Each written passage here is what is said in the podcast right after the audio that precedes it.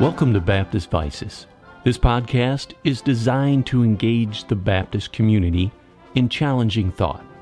We hope to not just promote negative propaganda that is raised against Baptist thought, but to biblically analyze some of these thoughts and provide biblical solutions. We hope you enjoy today's program. And now, your host, Dr. Steve Damron.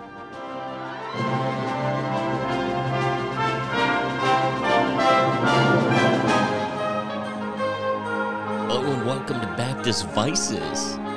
And we have the famous, world famous Baptist historian Steve Brady on again. He's going to be on in just a few minutes. And we're going to be talking about John Clarke And actually, our Baptist Vice, this uh, next two, we actually had to do a two parter, is positive. It's liberty of conscience. So we're going to try to tie in the history and the theology together. I think you'll enjoy it. John Clarke is an amazing man and just highly recommend that you look up and try to study it a little bit. Uh, if it sparks your interest, this area of liberty conscience, he really helped in the foundation of America and helping us understand it in the Baptist thought. Just challenge you, as we say, go to the Baptist pulpit and visit the doc. All right, we have a couple of podcasts that you can sign up on on baptistpulpit.com. Also, uh, we'd encourage you this coming uh, week, we have a, a new book out, uh, second edition on Every Day is a Tough Day. And so that's written specifically to teenagers and challenge you to grab that and uh, encourage you to grab that and use it for your teens. I wrote a second edition, really went through it and wrote a new forward to it that was a little more personal. And so hopefully it can be a help to you. Uh, browse around, but I'm glad to have uh, Steve Brady here to be with us in the next two podcasts. Okay, it's good to have uh, the right, the right Reverend. I don't know if he's the Reverend. He's the um, the great historical expert in Baptist history, Steve Brady. So, welcome to the podcast again, Baptist Vices. Thank you. And so, our Baptist Vice, um, it's actually positive this time, is liberty of conscience. And so, the idea of freedom or liberty of conscience and we're specifically going to look at John Clarke. So we we brought in the renowned Baptist historian for this. So if you want to kind of give us some background, historical background, and then we'll talk about some theological ideas with this idea of freedom or liberty oh. of conscience. Sure. Um, so John, Dr. John Clarke, um, he is born in, in England in 1609 and uh, he studied, I, I believe, law, uh, but also um, studied to be a medical doctor, mm. and that's what he was most well known for um, during some of that time. Uh, after he was saved, he studied uh, theology, and then we see a period in his life where he began, you know, he he became um, uh, dissatisfied or with the Church of England and began mm-hmm. to see their error, and he began to distance himself from from the church. And this is making a long story short, but you know, there this is going on um, in England. You have dissenters, um, nonconformists, uh, people that uh, not trying to cause trouble. They just don't believe the the Church of England is following Scripture, which it wasn't, of course, and and so they just want to be left alone and worship. But the king wouldn't have any of that, and he uh, and so they were they were greatly persecuted during that time, the 16, 1600s. And um, then he um, moved moved to Holland because at that time Holland was a I guess you call it a haven for those who wanted to worship God freely. You might remember the Pilgrims yeah. About 20 years earlier, uh, followed the same course. They moved, they moved from England to Holland looking for religious freedom.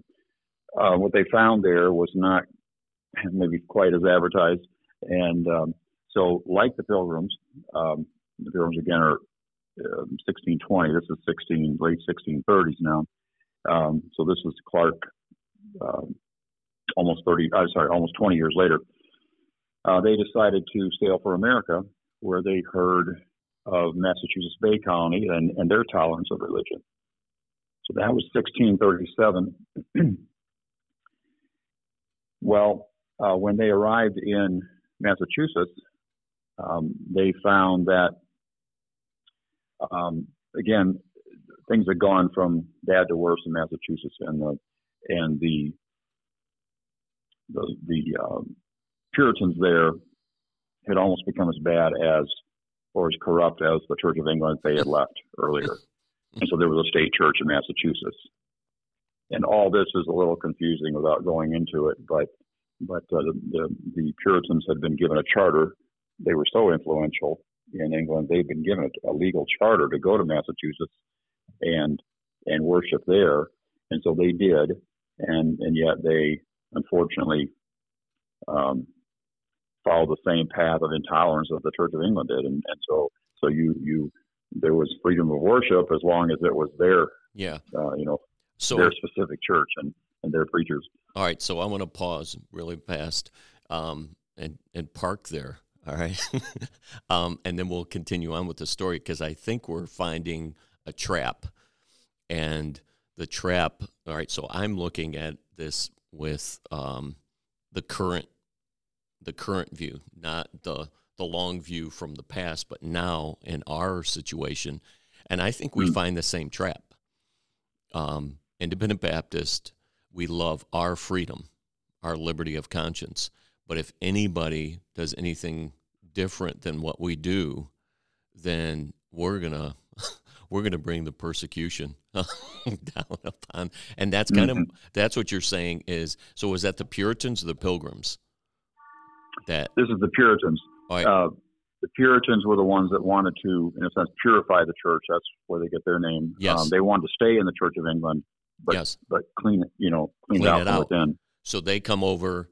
Um, they get they set up church in the Massachusetts uh, Bay Colony, but then as Clarke comes over and some other um, true Baptist, as they have studied Scripture and they've come to that through the the Bible, not on their own thinking and the idea is that we will answer to God uh, for what we do, and it's a it's a very sobering uh, thought.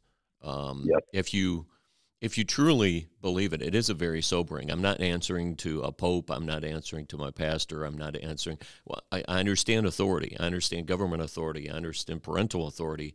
But ultimately, I answer to God, and that weighs on you. Um, and that's what that's what I appreciate by looking back at these guys like John Clarke and some of the others. Uh, dare we mention Roger Williams? Um, yeah. All right. um, we'll get in trouble for that. Don't worry. Um, but, mention him carefully. Right. All right. So let's continue on with John Clarke. So he gets basically persecuted by uh, the Puritans uh, in the yeah. Massachusetts Bay Colony and he, you know, and to your point, he he's a fierce believer in in, in individual's right to worship God. Yes. Um, following the dictates of their own conscience, and and uh, even very early on here, he he is, and so that's why he goes to Holland, realizes that Holland is not um, really the the bastion of freedom that, that was advertised. Yes. Uh, but then and then sails to Massachusetts, and of course when he arrives in Massachusetts, he um, Clarke is a man of action. He's uh, he's a solution finder. He's a um, he's a real real leader, and he he uh, he when he arrives in, in Massachusetts, uh, there is this one author said there's sickness in the air, and and Doctor and the Doctor Clarke wastes no time in in uh, you know meeting the physical needs of those in Massachusetts. He jumps right in as a physician, but very quickly he and his wife become get maybe bitterly disappointed what they find uh, with um, with what's going on in the in the religious aspect and and um, they came to find freedom and what they found as I mentioned before was the same intolerance that they had left in England wow. and this time it wasn't the Church of England but it was the it was the Holy Commonwealth you know the John yeah. Winthrop's city on a hill and um, what he didn't know I, I can't determine if he knew this, so I'm going to say he didn't know that Roger Williams had really come before him by a by a couple of years, and it's um, you know uh, Clarke is following the same path as Roger Williams. I don't think he knew exactly what happened to Roger Williams, but Roger Williams comes as a, a very anticipated um, preacher to yeah. the to Massachusetts Bay, and then he quickly realizes that you you know you you have to be one of their preachers. You can't say anything differently than than the church and the state uh, say you must preach, and so he uh, pushes back from that, and he is eventually banished. Um, they're going to send him back to England, but he he escapes the night before um, and goes to the Indians, which is another story, and uh, actually becomes uh, later a great missionary with the with the Indians. Um, but so that so maybe uh, John Clarke comes to Massachusetts not knowing exactly what had happened to Roger Williams, but okay, uh, yeah. So and so you're saying that that's what he finds in Massachusetts, right? He finds the same thing, but Roger Williams and John Clarke, right. as far as his historically, we don't see that they connected. Um, as far as um, we don't think that they were in communication or anything it, like that. And, before this, I, I don't see yeah. I don't see them in communication. They will they will come together um, in just a few months after this, but uh, okay. not entirely sure. He probably found out as soon as he got there what happened to yeah. Roger Williams, and and, and basically, um, you know, you had to be an approved minister.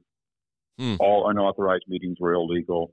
Um, all all people had to pay taxes for the state ministers, and if you didn't, you could be excommunicated, um, and you could come under civil, you know, prosecution. And so it, this is this yep. is exactly why yep. they left uh, England. But here we have it going yeah. on. And, all right, so we're going to pause again, and then I think we want to. I'm going to talk about some of this, and if you have time, we'll do a part two, um, because we're already we're already getting. Uh, we're already getting to the end. Well into it. Huh? Right.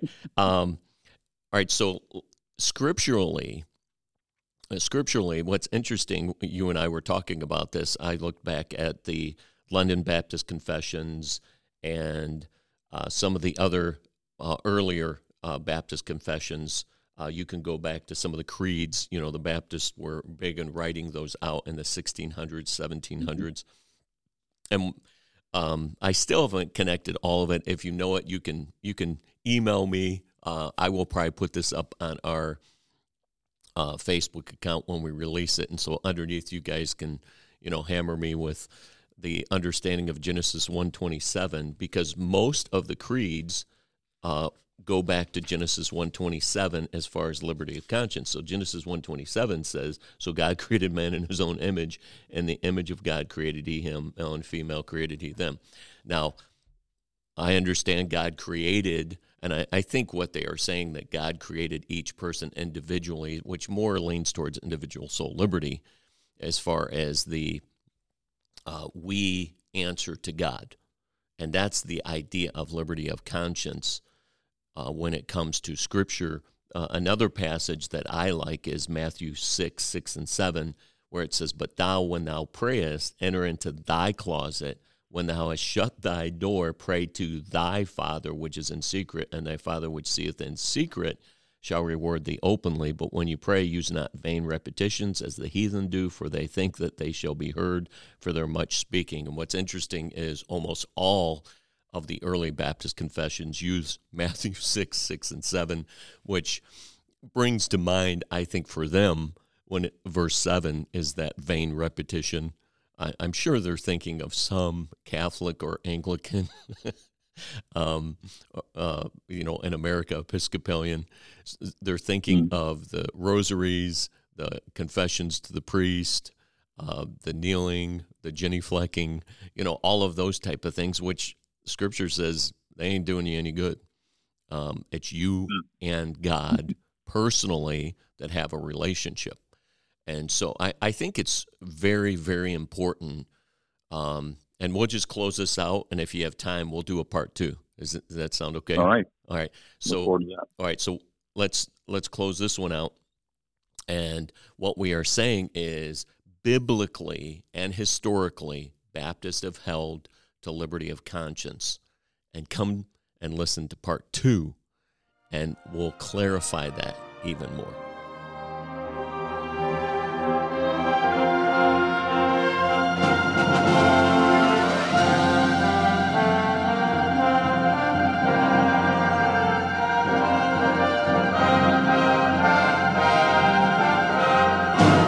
Thank you for listening to Baptist Vices. We trust you were challenged to find a biblical path for navigating through some differences within Baptist churches. Join your host, Dr. Steve Damron, next week for another engaging podcast. May God richly bless you.